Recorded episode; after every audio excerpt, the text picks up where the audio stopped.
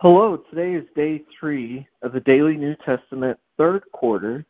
We are in First, First Corinthians 5. Um, the um, the devotional part I thought was pretty good, so I'll go ahead and read it real quick. In this next in this chapter and the next, Paul talks about how the church should take care of itself. People are behaving in ways that are wrong even in the eyes of non Christians. This makes the church and belief in Jesus look like a bad thing. He wants them to address the problems in the church rather than criticize those outside of it. When we lovingly help someone who is a Christian live a better life, we help the person and the church.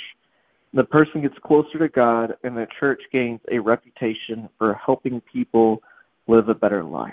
So that's something to keep in mind as I go ahead and read 1 Corinthians 5. It is actually reported that there is sexual immorality among you, and of a kind that does not even occur among the pagans, a man and his father's wife. And you are proud? Shouldn't you rather have been filled with grief and have put out the fellowship of this man who did this? Even though I am not physically present, I am with you in spirit, and I have already passed judgment on the one who did this, just as if I were present. When you are assembled in the name of our Lord Jesus, and I am with you in spirit, and the power of our Lord Jesus is present, hand this man over to Satan, so that the sinful nature may be destroyed and his spirit saved on the day of the Lord. Your boasting is not good. Do not you do not know that a little yeast works through the whole batch of dough?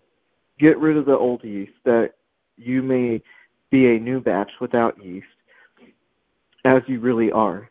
For Christ, our Passover lamb, has been sacrificed. Therefore, let us keep the festival not with the old yeast, and the yeast of malice and wickedness, but with the bread without yeast, the bread of sincerity and truth.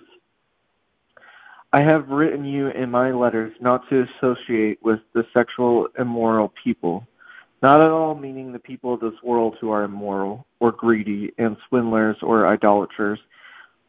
In that case, you would have to leave this world. But now I am writing you that you must not associate with anyone who calls himself a brother, but is sexually immoral or greedy, an idolater or a slanderer, a drunkard or a swindler with such a man, do not even eat.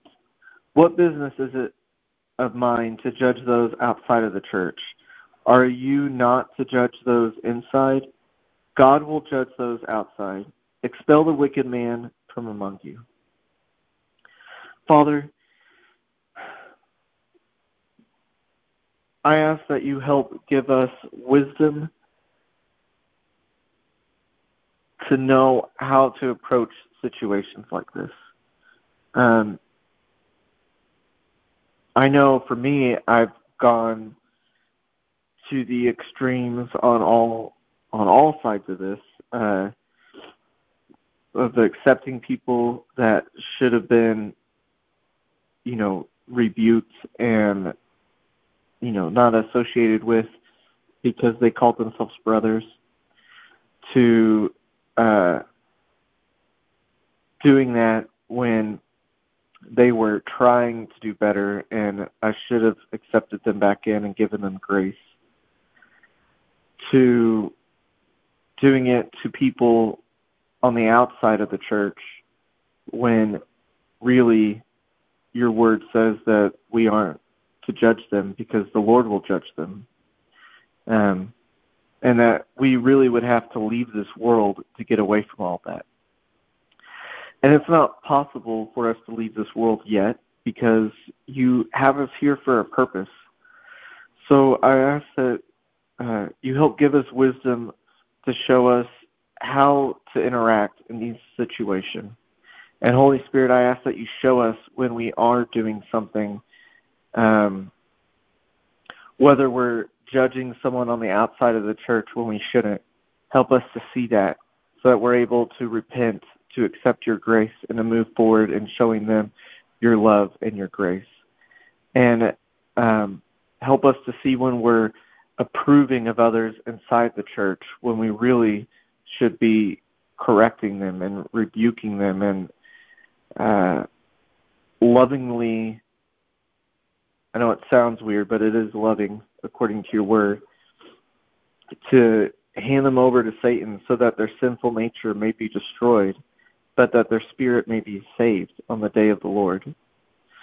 Help us not to be a group of people that boast in things that aren't good and that allow things that we say are small that don't really matter, like the little yeast, work through the whole batch and corrupt our whole church. Help each of us to see in our own lives where we are being these uh, the wicked people um, where we're doing things that is, isn't even among the pagans, or even if it is. Um, I know each of us, especially me, have areas of our life which we haven't yielded that part of our heart over to you. And I ask that you help us see that so that we can we can hand it over to you. We can renounce those areas um, and slowly allow you to sanctify us and purify us through and through so that we do really become the church that um, the beautiful bride that you're you're coming back for and help us do it in such a way for each of us and for our fellow believers that even though it doesn't sound like it right up front that it's being that it's loving and that it's uh, being unified, but that even though things that don't make sense, um, uh, what am I trying to say? Your ways are higher than our ways.